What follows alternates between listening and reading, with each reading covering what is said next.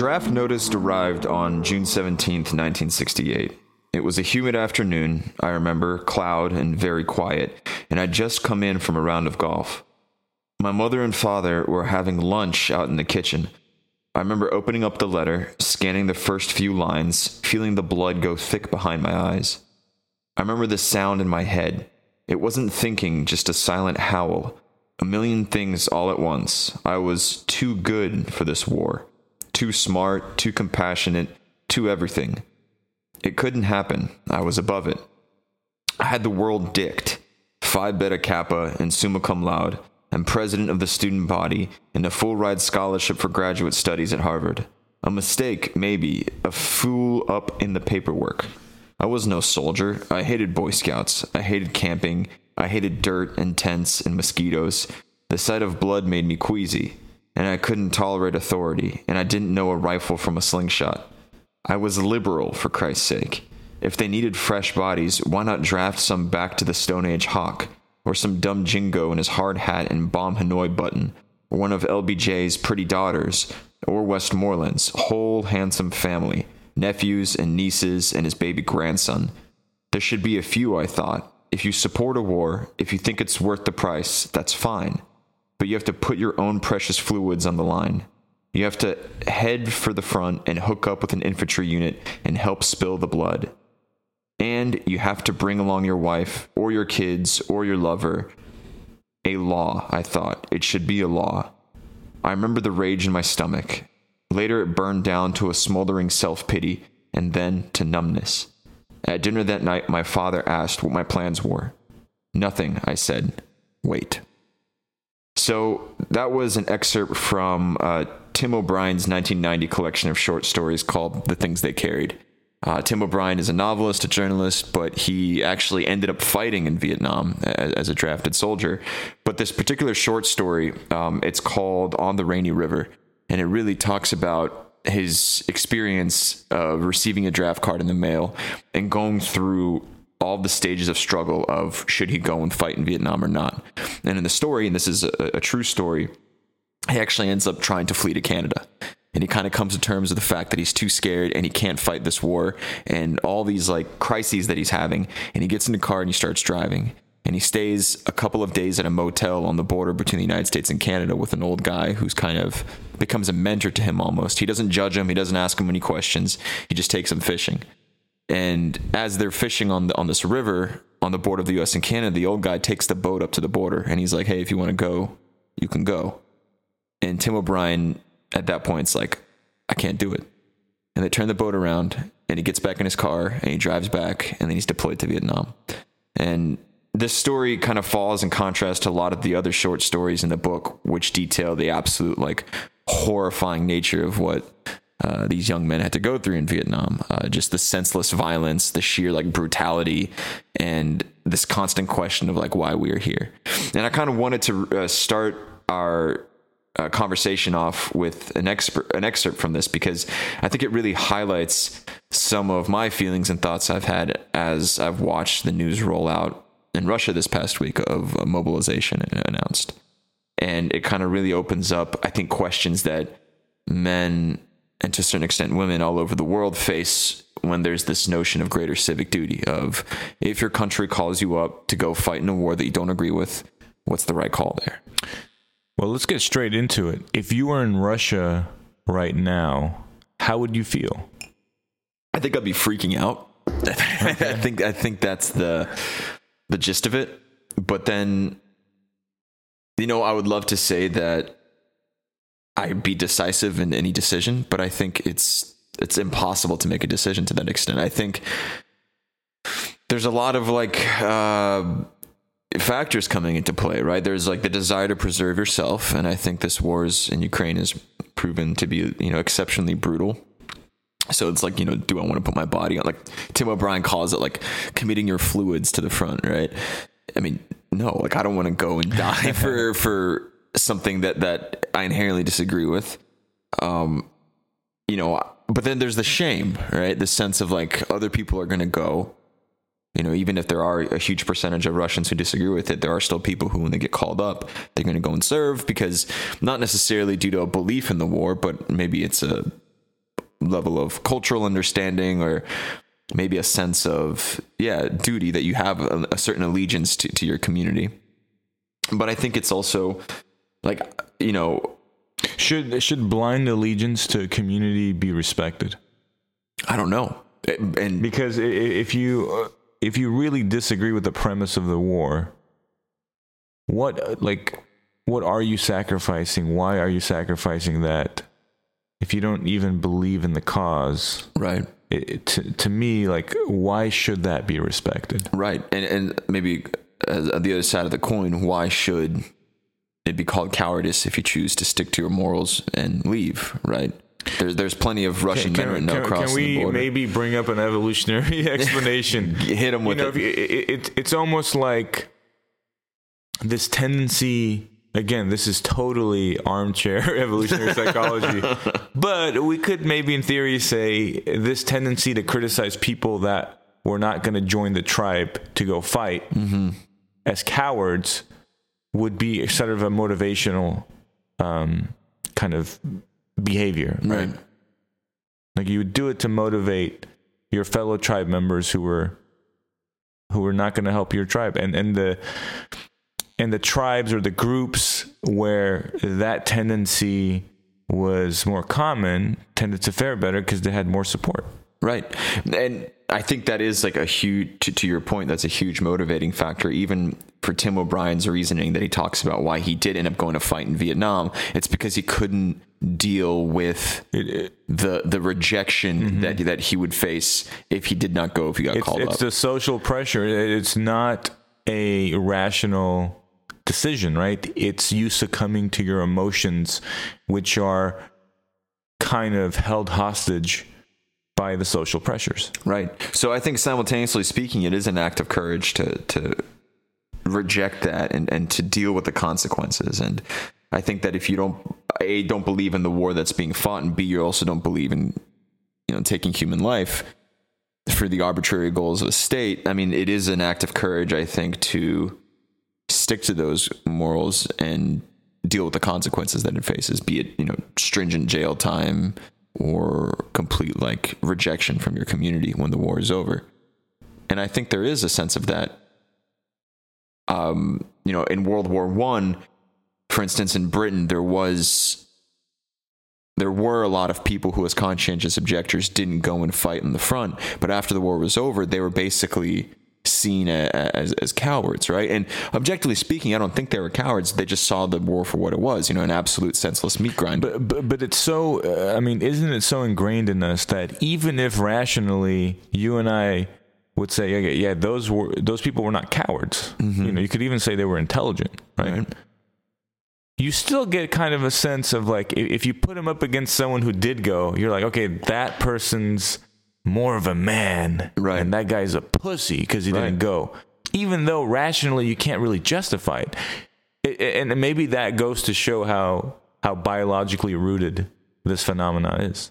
and I mean, it's also kind of at- attaching masculinity to to an unquestioning like loyalty to, to whatever powers that may be, which kind of falls in contrast to I think what a lot of like the, the self help masculinity of today deals with, where you have to be an individual, you have to be like a standing apart from the collective consciousness and thinking. But at the same time, I'm curious to see if we had a mass mobilization here in the United States, what the you know the elements of like you know Ben Shapiro or whoever the hell listens to him, how they would. You think Ben to- Shapiro would go fight? Fuck no. He'd be the first one on a plane. God, to- could you imagine like Canada. him on a front line, just like this is this is not the right way to do it. Like this grenade launcher is not. That's good. You've been working on it. oh yeah, every night I practice it, dude. Yeah. Um, Well, welcome to Radius of Reason, episode 13. The cursed episode. I'm Levon, and I'm Andre. yeah, so quite an intro Thank you, thank you. from Andre. Why, why did I pronounce my name like that, Andre? I don't know. Eh, whatever. Um, yeah. So, like, like, like I mentioned, this episode is largely inspired by the events of this past week. Uh, the war in Ukraine has not been going great for Russia, whose invasion kind of got flipped on its head, and now it seems like uh, a very successful Ukrainian counteroffensive in, in eastern Ukraine has pushed Russia into a corner, and they announced a um, they call it a partial mobilization this week, which ostensibly they're saying they're going to try to mobilize 300,000 soldiers out of the reserves, but it's very obviously not just that. They're kind of pulling everybody off the street there's stories of some of the protesters that were uh, demonstrating against this decision uh, getting handed draft notices right at like you know when they get detained by the police. So this is clearly going beyond the bounds of just oh yeah if you're a reservist. And I, I think it's kind of important to emphasize that calling up reserves is a pretty common thing for all countries to do in times of war. Um, in the united states during the war on terror um, when a lot of our kind of uh, enlisted personnel were being overextended in Afghanistan and Iraq. You know, they were having to extend tours of duty beyond six or nine months. The U.S. started pulling in uh, people who maybe recently completed their contracts but had obligations to get called back, you know, if need be. So, I mean, this is a, a, a, common phenomena, but I think this notion of the mobilization of society, which indeed is what's actually happening in Russia. This isn't just the reserves going in. This is becoming a, a situation where up to you know 1.2 million people could ostensibly be pulled in. Um, and a lot of uh, men and their families are, are, are fleeing the country. Right, you have stories of mm-hmm. airline tickets being sold out. You know, the borders with Georgia are you know full of cars trying to cross over. So it really kind of hits on this point we're discussing of what is the ethical, what is the moral thing to do in a situation where the country of, in which you are a citizen calls you up to uh, to fight. Yeah, it's I mean it's a matter like. If, you know again it really depends on the the purpose of the war and what's trying you know what what is trying to be achieved right? Um if it is a existential question right a matter of self-preservation you could say you know you're a coward and it's unethical to not support your group of people right? Right. Um but in this case it is an offensive war and i think that completely flips it on its head. Yeah, it, it, really does. Yeah. Um, now, obviously, you know, Putin wouldn't char- characterize this as a offensive war. He'd say, okay, like, you know, we're trying to take back, you know, part near Crimea, and well, well, they're saying they're they're at war with the West now, and that well, yeah, it's escalated it, to something beyond, right? Yeah. Which in, in the narrative they're trying to spin, it's like, yeah, this is an existential struggle, and we are, you know, yes, we invaded, but we are the we are the victim in this situation to a certain extent. Right. Which, you know, whatever, you can dissect that to any point. How, how compelling is that narrative in Russia? You know, I, I think there's like obviously different levels of, of understanding of that.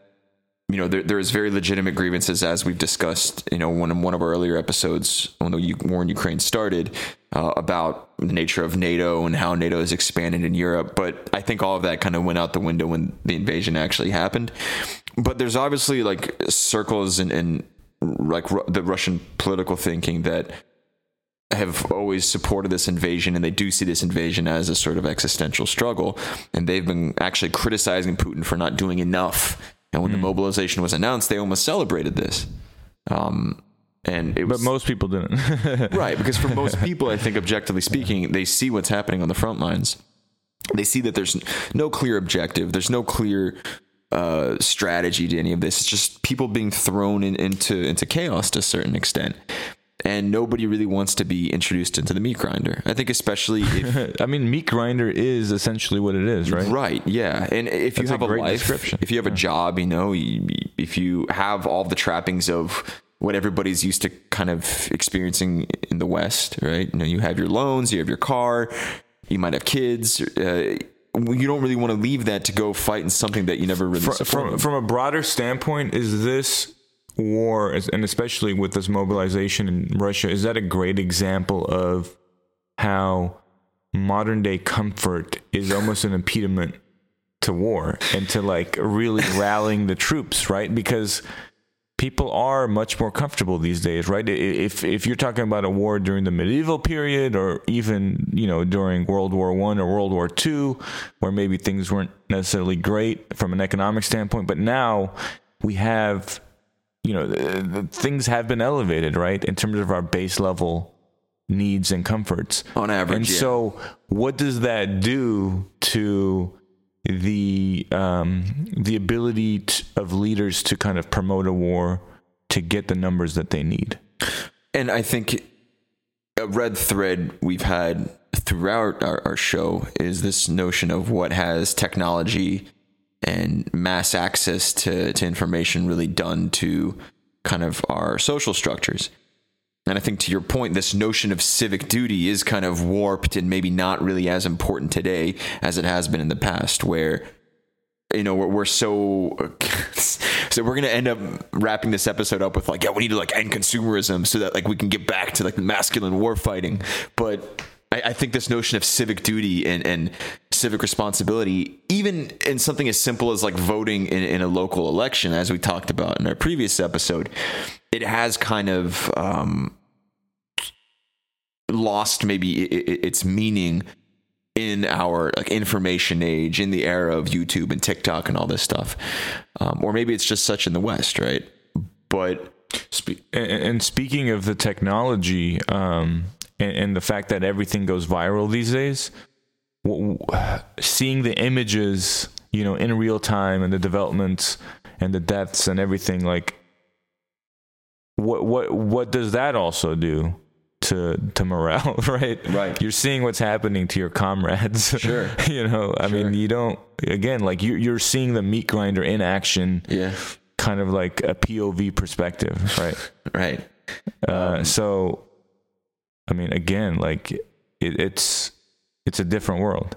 But I think there's also a difference to to your original point um, between Ukraine is also fully mobilized. I mean, they mobilized like the first couple of weeks of the war because I mean they were invaded. They had to protect their territorial integrity.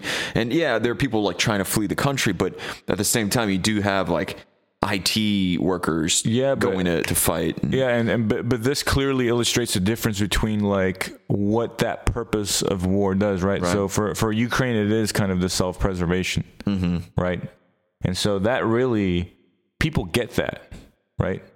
You get that when your tribe is under attack. Absolutely and where your entire existence is at stake versus let's go take some territory. Mm-hmm. Let's go, you know, sh- show off how big our dick is, which is essentially what Putin is doing. Uh, well, and he's failing miserably. but he's mobilizing to, to, to lift his dick up. he needs Viagra. This is yeah, yeah. He needs to issue a blood sacrifice to get hard again. Yeah. Um, yeah. So I don't know. Like you, you asked me earlier what my behavior would be in the situation. I want to know what what you would do. What I would do. I I think I'd probably not go. I, I think it, it's smart man. I mean, there's definitely like a part of me that's like, you know this this notion of like yeah you know duty and like if your country call, but no like this, this all the YouTube comments are gonna be like pussy. Yeah yeah. The one guy is just you don't fucking need dating apps. You just went outside. Um yeah uh, we love you. Please please please, please watch our show. Listen to our podcast I I, th- I don't yeah I, I think it's it's such a hard decision to make and this is the thing man like anytime you think about military service, you always have those motherfuckers who are just like all gung ho. They're all about, you know, SEAL Team Six, you know, doing the push ups, like mm-hmm. getting ready for, and then like when push comes to shove, they don't fucking go. Because I mean, war is objectively terrible, and I think anybody who, especially if you have something to lose, right? right. And everybody's got something to lose at this point. But to your point, like, like you know, we all fucking have PlayStation threes. How are we gonna like play video games? You know, yeah. out in the front lines, and I do think there's a stigma with that, you know. And I think it is kind of hard to say that, yeah, like I would not, I, I wouldn't go. And and we've had this conversation in this country because I think like the the the legacy of Vietnam has it's still like a shadow over everybody because that was very much a time in American history where they would fucking issue draft calls on live TV. And you would be expected to show up and to go and fight in Vietnam, which objectively I think is a very great reference point to the current war in Ukraine, where there was no reason for the U.S. to be in there, and it was an absolute senseless war, and yet they're still throwing generation after generation of men into into, into combat. And there's always this conversation that I think happens in this country. It's like, well, you know, if I was me, I'd be different. You know, I'd be brave and I would go. But yeah, I don't know. What's What's fascinating, speaking of that, is uh, the fact that someone like Trump, who who kind of dodged the draft, was is still viewed by people in the military As, Uh, yeah, as still some some sort of like a hero, right? Dude. He, it's almost like he's he's immune to to what to the YouTube comments that you would be getting, you know, for, for coward. yeah, there was a uh, there was a great moment in, in one of the Republican primary debates. I think this may have been for 2012. It was an interaction between Newt Gingrich and Ron Paul, and the moderator asked. Newt Gingrich why he didn't serve in Vietnam, and Newt Gingrich was just like, "Oh, you know, like it just didn't work out. You know, I had a wife, and I and I and, and, you know, we had a kid on the way." And Ron Paul was just like, "So did I." but I fucking went. And Newt Gingrich is just like, you know, kind of does his like uh, Republican of a certain age, like, you know. um, but there's also, I think there's also like, there's something else to be said about this call for for mobilization. And this is something I think that Tim O'Brien really really writes well. It's this notion that yeah, you go because of social pressures, and maybe you're not even making this the decision. The decision's been made for you. You're just kind of like shuttling your body through the process. But there's also a thought process of like, if you don't go, somebody else is going to go, right? If you're, let's say your draft number gets called up, and you choose to go to Canada, somebody else is going to go in your place.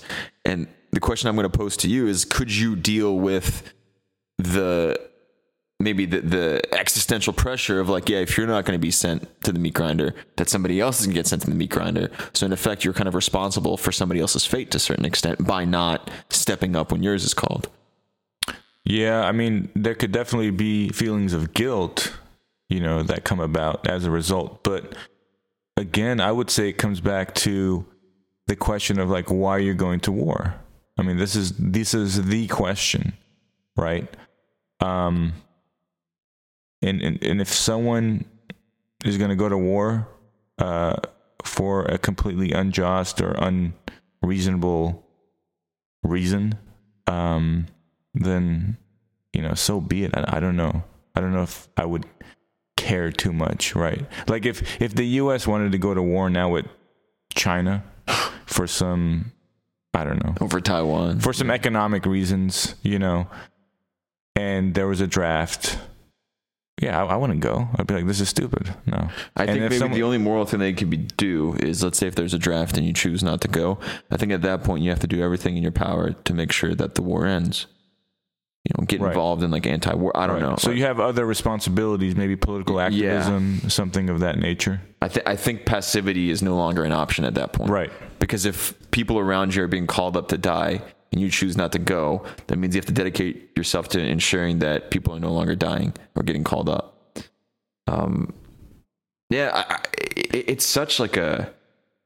I think especially on like a gendered aspect. Granted, you know some countries have uh, women in, in, in on front lines. Um, you know, Israel, uh, the Syrian Kurds, like they have women fighting on frontline positions. But I think it's such like a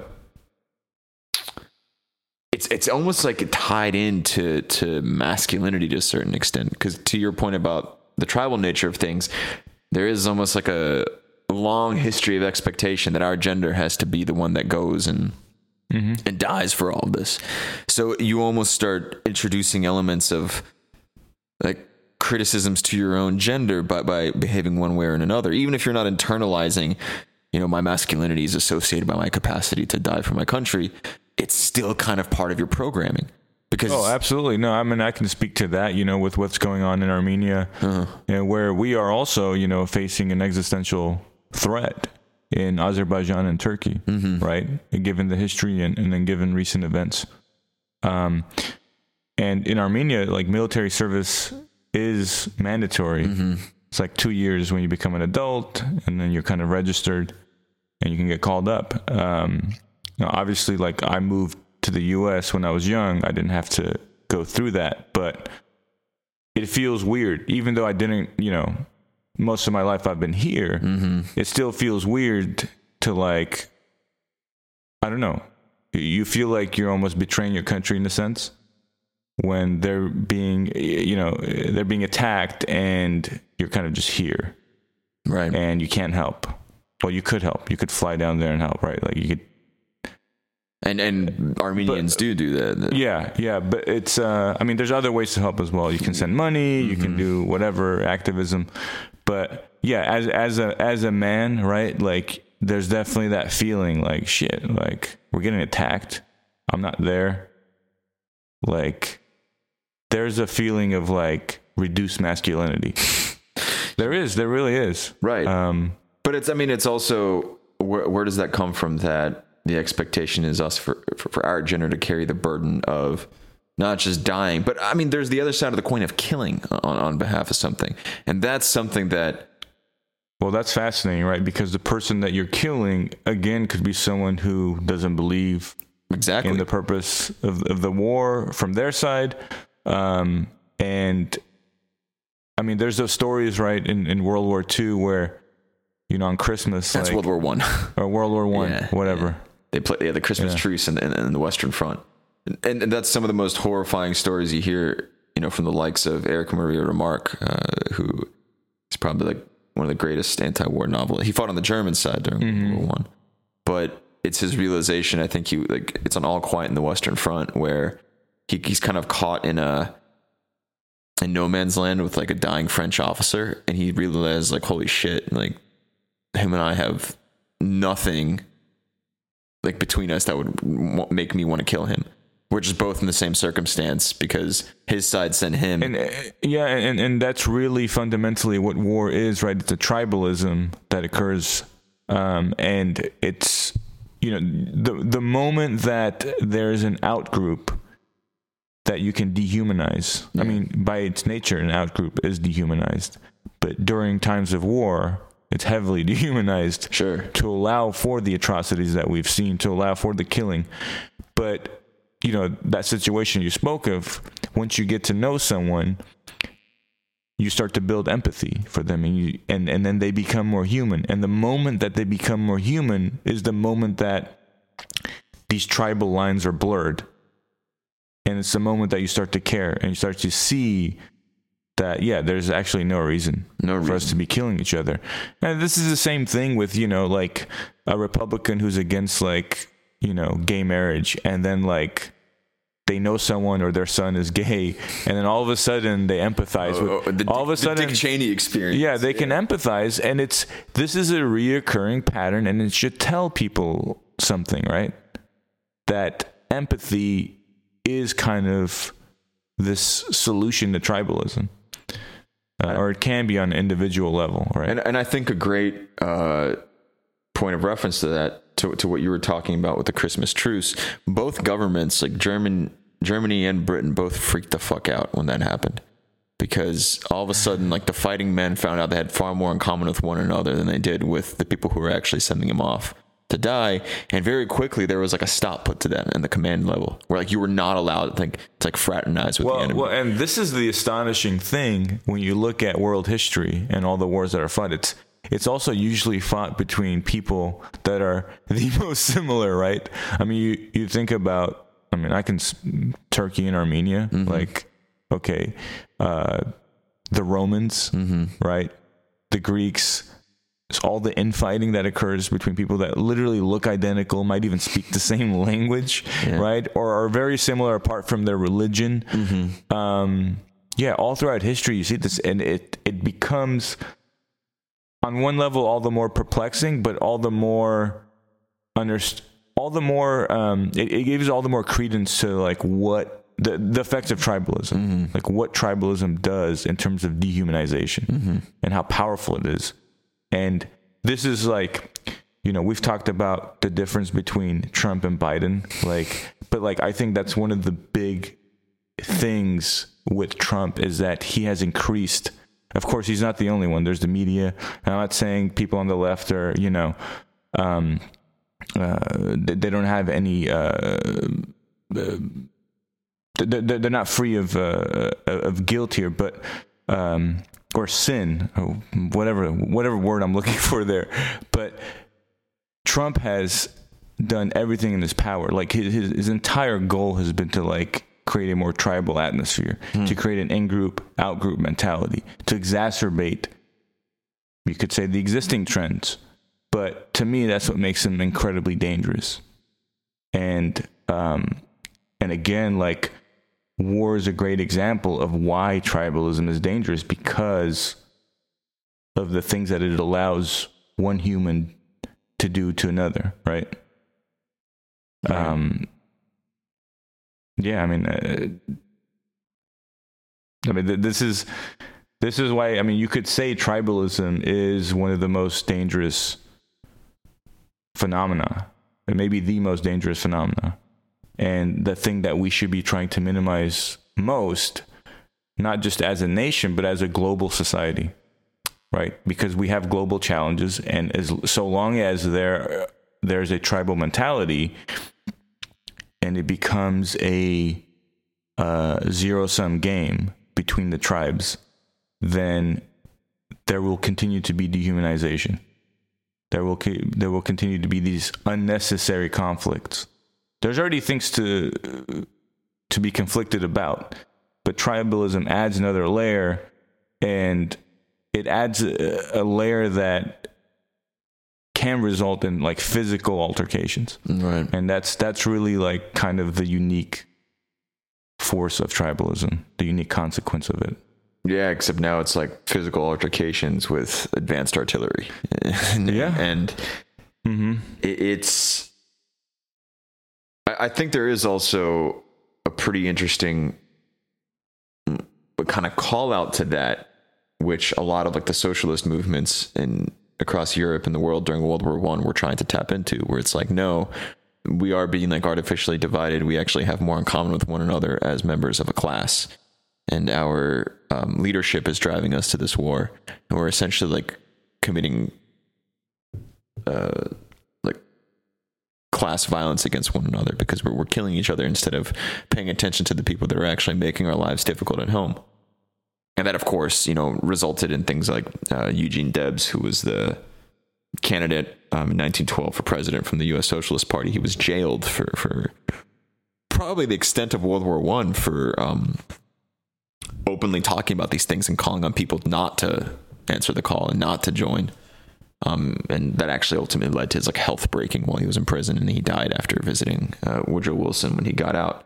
But I, I think that's like a, that also speaks to a lot of um, sentiment coming out of Russia right now, where there is this question of like, fine, okay, we're going, but what's going to happen to the kids of the elite?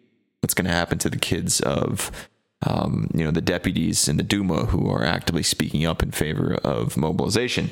And there's actually this really interesting um, sort of moment that came up where one of the opposition affiliated YouTube channels, I mean, they're all, they, they left Russia at the start of the war, basically, when they started cracking down on the media.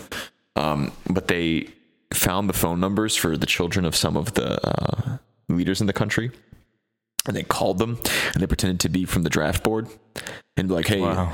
like, you know, they called the son of the prime minister, but the most impactful one, they called uh, the son of uh, Dmitry Peskov, the, the speaker the like the um, press secretary for Vladimir Putin, and they called him. It's like, hey, this is like so and so from the draft bo- draft board. Uh, are you going to show up tomorrow? And the son is like, um, no. and It just like, says no. He's like, oh, I need to go like talk to somebody about this. Like, I don't, I don't know if this is like the right thing, and you know, Yeah. and like I think at the end it got a little heated. I don't know like, if this is the right thing. he basically he basically like dropped like, do you know who I am? You know, like this this isn't this isn't for me. He- he- there was a there was a sound of him unzipping. Yes. yeah. Uh, but but it's kind of yeah, like the the, the children of um, the children of the elite seldom go and fight on the front lines, and there are exceptions to that, right? That you you have um, stories of, of throughout you know all global conflicts. There's always like some leaders or some, some Alexander the Great, man. yeah that that I mean that was like he was like fucking unhinged, dude. He was- Genghis Khan. But there is a, like, is there going to be like, if there was a law in place that if you declare mobilization, like your kid has to go first, like, are you going to be thinking about that twice?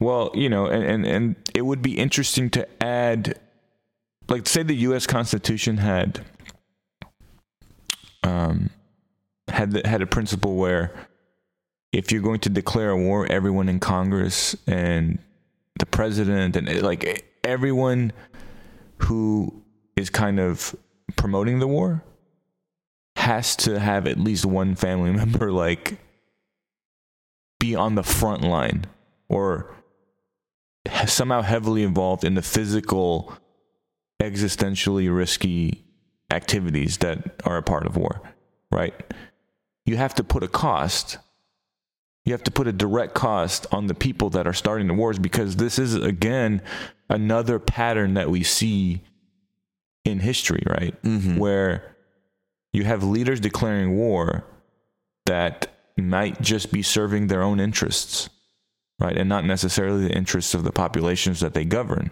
or lead. I mean, the war in Iraq, Right. Being being a I great I mean, there's example. so many examples. We don't even have to give any examples, right?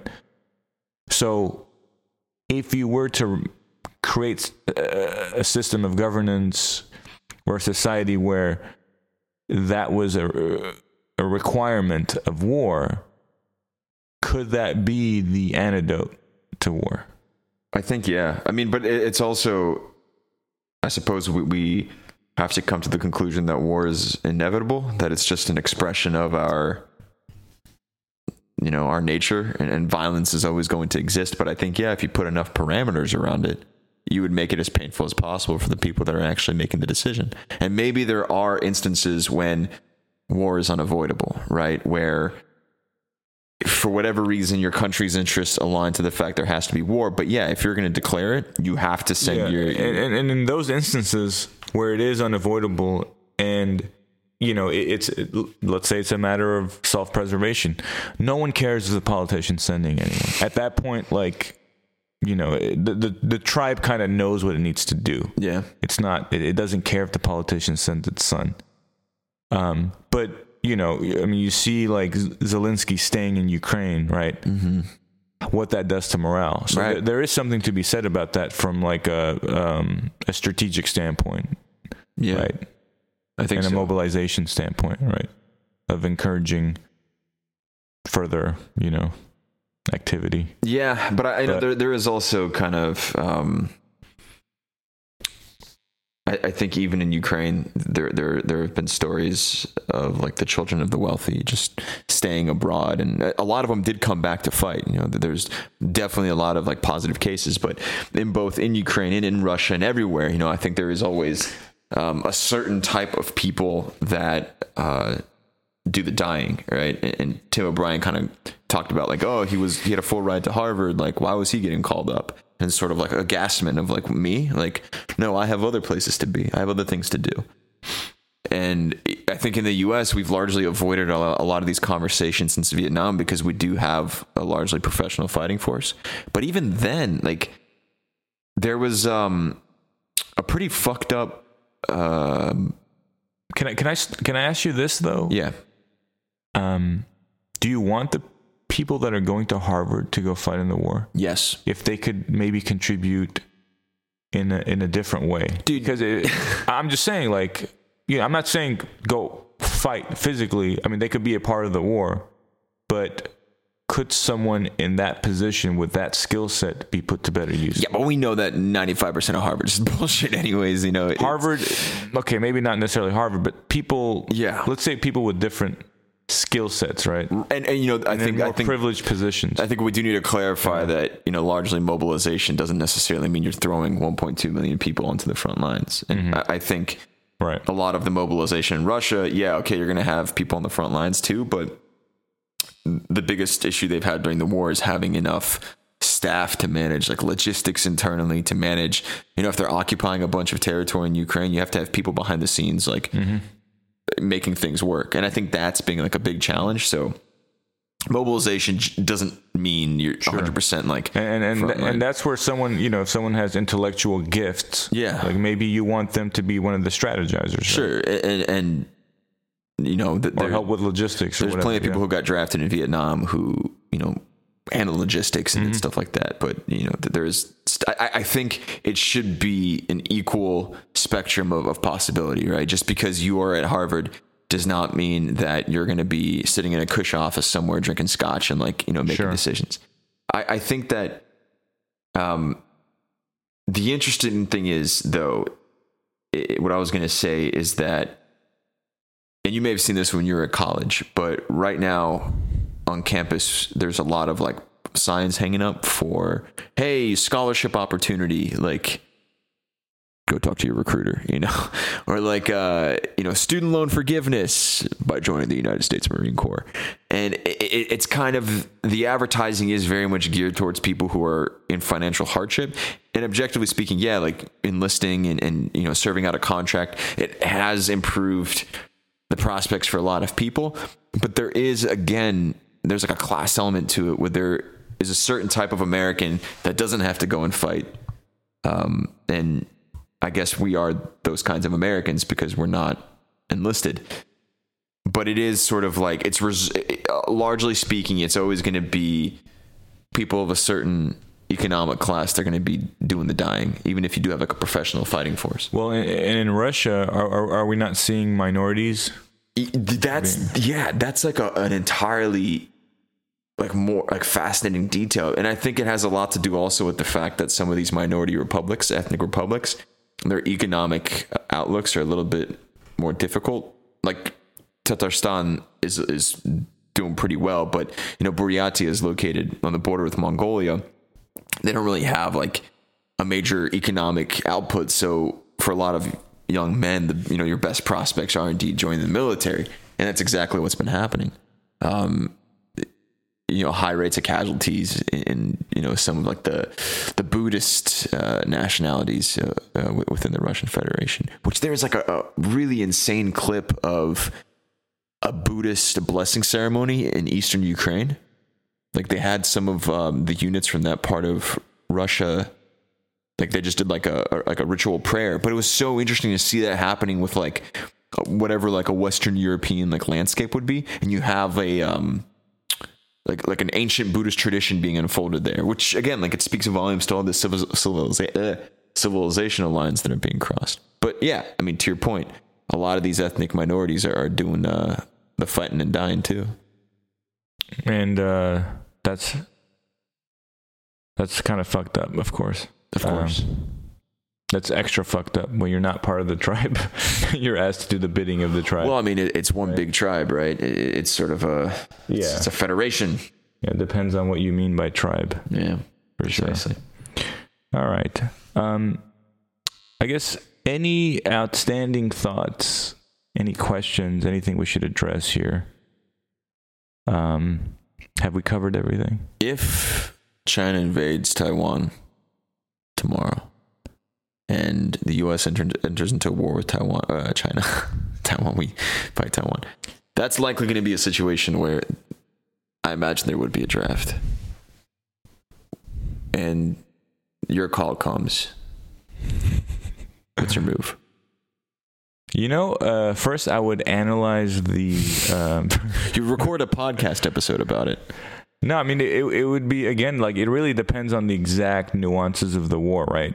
Like if if you can make a case that this is for the um like whoever wins is going to be the superpower uh for the foreseeable future like it's kind of like like the battle for for for position 1 um which it would be I guess in a sense and, oh, yeah. and what what what would that mean for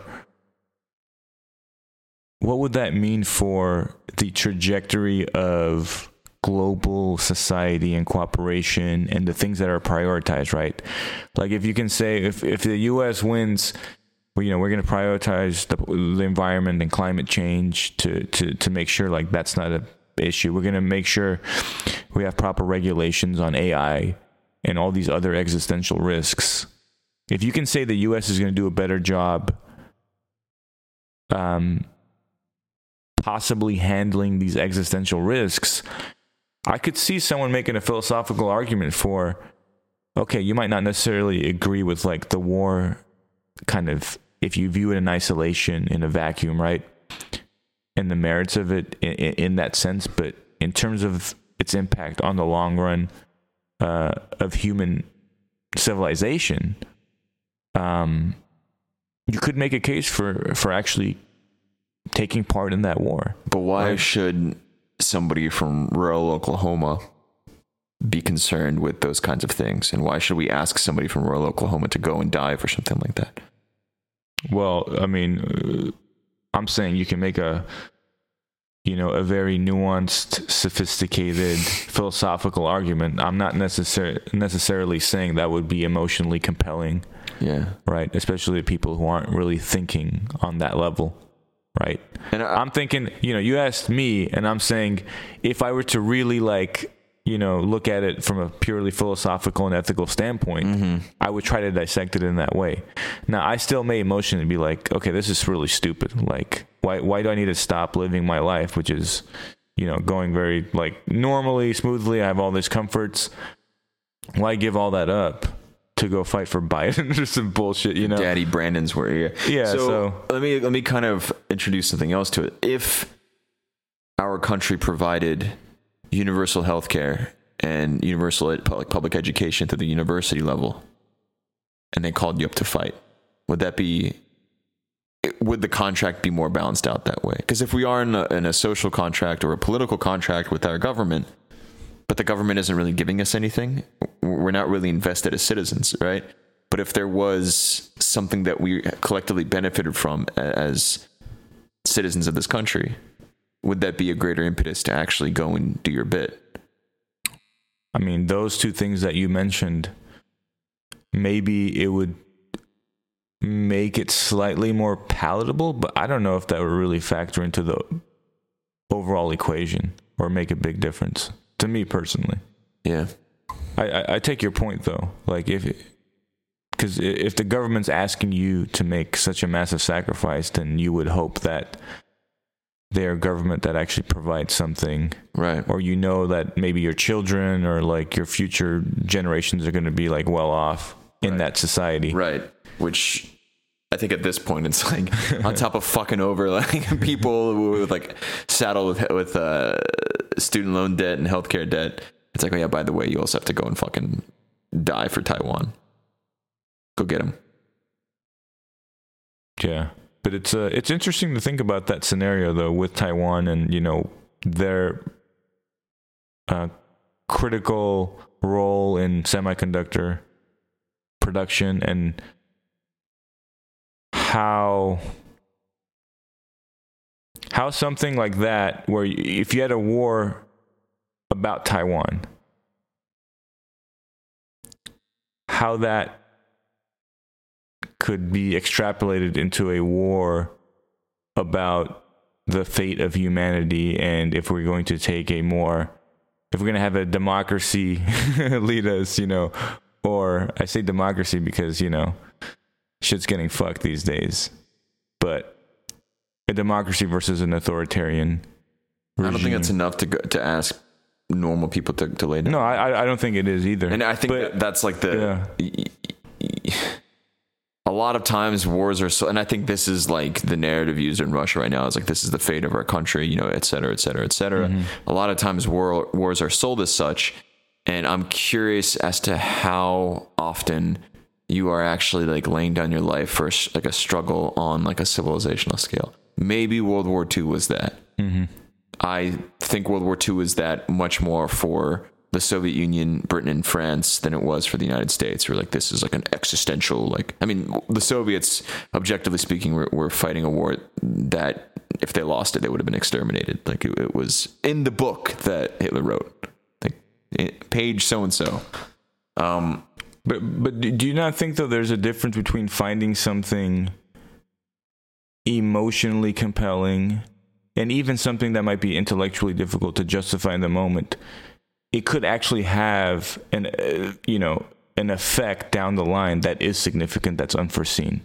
Right. Sure. Like you can, like I'm. Look, you asked me would I go fight in Yeah. such a war? Like, probably not. right. Right. And even if I analyze it to the philosophical extent that we we talked about, yeah, I'm probably going to come to the conclusion conclusion that yeah, this is not really worth it for me to partake in. But is it possible that I don't know, like down the line that does make a difference and we just don't know like it you know a butterfly effect of course that's not to say that you know you can use that as a reason to justify going to war I'm just saying like it would matter, right? Like if they did enter a war, it it probably would be significant, um, and maybe our inability or lack of desire to partake or you know justify the war from a rational standpoint doesn't take away its significance. Um, I don't know what really I'm getting at there, but um, damn, I had another point that I wanted to make, and it just it eludes me now. I think it would Um, be an absolute clusterfuck trying to, even in a justified war, to go and protect the sovereignty of a country. It, it would be very, very hard to ask uh, like uh, an American to go and fight for that because, objectively speaking, Do you think it would be labeled as you know trying to protect the sovereignty of Taiwan? hell yeah, Do you think? I mean, it would be labeled that way. yeah. But if you look at it, it's just like clearly, you know, it's kind of like we care about oil, like we care about the semiconductors, right? Um, but then, like I said, you could extrapolate that to like, do you want China to be the world leader or do you want the U.S.?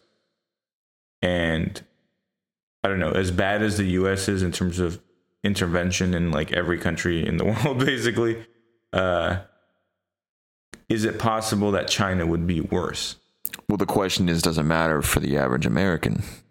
Because, I mean, th- those are all like the games of gods almost at that point, where like geopolitics and like, you know, strategic interest and objectively speaking, yeah, you know, I think we have benefited a certain extent from the primacy of the United States in the world, right? You know, we have supply chain, well, supply chains are kind of fucked now too, but, you know, the world economy is essentially built under our influence. And I'm sure our access to technology and information and all of this is driven by the fact that the U.S. is, is to a certain extent a global power. I don't know if it's the only global power anymore. I don't think it's like a unipolar order anymore. And I think that's also kind of the the scary thing about that situation where how much of the United States going to war against China, yeah, okay, over Taiwan would be a war that the US feels it needs to fight anyways, right? Because China's kind of eating our lunch on the infrastructure stage. They have a lot of soft power. Um, they're they're building out a lot of infrastructure in Southeast Asia, in Africa. They're kind of winning a lot of friends there, and I think there is a sense of like panic here in the U.S. that oh my gosh, like we're losing our footing. So yeah, like we got to go fucking fight this war. But I don't know if that's like if we're talking about because that would be a, like a fucking massively bloody conflict. So let's talk about the antith- antith- uh, the antithesis Yeah. of war. So diplomacy. So what what could that look like, right? Like if if you took a less um uh physically aggressive you know approach to say what what's going on in Taiwan like from the US's standpoint. You know I mean we, we talk about the necessity of war or maybe the lack thereof in certain cases. What is the u- how how useful or how pro, how powerful is diplomacy how useful can it really be and what are i mean are you aware of cases where diplomacy has averted war I mean, I guess we we'd never know, right? yeah Because- it's hard to dissect that I right? mean, I, I think that there is a lot of bad examples, right? You know, the, the appeasement of Hitler to a certain extent was seen as like a remarkable failure. Um, I, I think that maybe less so diplomacy, but collaboration is the approach. And I, and there's kind of this unspoken triumphs that we have as a humanity, where despite all of our squabblings and like geopolitical tensions, we still have things like you know cross global telecommunications that works, right? Post the postal system still functions. You could order a package from China today, you will still get it in the United States. You could probably order a package from Russia right now, you'd still get it in the United States. And that's all a product of collaboration and cooperation to a certain extent, where, you know, some things that we've recognized are just like intrinsic goods and we have to have them that we're gonna like see past our uh, political and international differences to make it happen. I think that's kind of the, the alternative is finding a way to like work past it. Um, I don't want to, you know, I, I think as I've gotten older, I am very much in the mindset of like, this is just how things are always going to be. Maybe in the past, when I was younger, I was more uh, open to the prospect of like, yeah, no, world peace is a thing. Like, we just have to find a way to work and live But, together. but you kind of alluded to one potential solution um, when you're talking about how economically tied, you know, the countries become due to the collaboration, right? Um, I mean, if we become more and more eco- like, I mean, think about how economically entrenched the U.S. and China are Yeah. with each other, right? yeah. I mean, does that does that not in and of itself kind of almost provide some sort of barrier or preventive force to a war? To a certain extent, yes. What would China look like without the U.S.'s you know economic? Um, Well, I mean, actually, a great example of this is the European Union, right? Because the whole reason they designed the European Economic Project because they wanted to find a way to prevent France and Germany from going to war again. Because they fought two massive, bloody continental wars, and now they're econ- economically interdependent. So, like, what are the chances that Germany is going to invade France, right? I mean, I guess there's always a chance, right? But nine times out of ten, they just like figure it out during like soccer matches or whatnot, and that's like as tense as it gets. I don't know if there's like a so rivalry. we need more soccer. We, we need we need China's soccer national team to, to improve and to like. I mean, the. U.S. needs to improve too, like so we don't lose to like Trinidad and Tobago, right? Which I mean, respect. but I, I think economic interdepend- interdependency is probably a good answer to it. But that kind of gets into the question of like globalization and like who are the winners and losers of that. But yeah, I mean, like if we're all like, you know, we're not going to go to war because China makes all of our uh, microelectronics for our digital products. You know, I mean, what the fuck would a war in China do to iPhones? We just wouldn't have them anymore, right? Because they, they manufacture everything for all the components for an iPhone, and they assemble them in like Cupertino. I think I think you just stumbled onto the real answer. Is that if our iPhones are going to be taken away, we're not going to do it. there's no fucking chance. Yeah, There's no chance. absolutely not. How else are we going to access Pornhub? Yeah. Consumerism will save humanity. Ma- Believe it or magazines are back on the market, yeah, back on the menu. What? Eh, maybe that. Maybe that's like as dark and fucked up as consumerism is. Maybe that's like the alternative to just Well, you know, it's these unintended consequences of things that, yeah, on some level look really messed up, right? Consumerism is like, you think about how devoid of substance a life of consumerism would be, but then you think about this impact globally of, I mean, we are living in the most peaceful era of Yeah. human existence. yeah. The past hundred years, I Right. think. It's- no, hundred years we're still kind of fucked up because of World War II. But ever since then, and But, it, but, but, you know, relative to the population, of course. But how like- much of that is consumerism versus just the prevalence of nuclear weapons and like the guarantee that if the US and China went to war, that would be like mutually assured destruction? Yeah, definitely nuclear weapons have played a role. Would you say they play a bigger role than the economic or, or maybe it was the original incentive or the kind of I think what allowed the globalization to it kind of steadied things to the point that it allowed the globalization, the economic sure. ties to emerge and then now Yeah. it's more driven by the economics than really like the risk of nuclear warfare although that still exists But I mean, if you look at nuclear war, like the risks are very, very real, right? Uh, There's almost a guarantee if two nuclear powers go to war with each other, that's the end. But that does also lessen the burden on average people getting called up to arms to go and fight, right? Because the chances of the scenario unfolding where China invites Taiwan and the United States steps in to defend Taiwan's territorial integrity, that would be total war, right? That means nuclear weapons are coming to the fold, which means that n- neither China or the United States would be inclined to actually fight that kind of war. yeah it's a lose-lose Although Russia did invade Ukraine, right? Which, which is why they have been rebuked so heavily uh not just by the west i feel like i mean okay mo- mainly by the west but like uh yeah i mean that's i don't know. I don't know you you, you would have hoped for stronger condemnation from like the likes of china right? Right, and india. Right. but but the economics but then you see the the force of economics and how right. maybe they're okay with uh, some tactical nukes being used in Ukraine. You Well, know? I mean, and that's also I don't know. They're like, I mean, I, I think if Russia uses nukes in Ukraine, that would kind of that would. There's no moral high ground right now, but that would absolutely like unleash, I think, the wrath of the entire planet at that point because nobody wants to see that happen.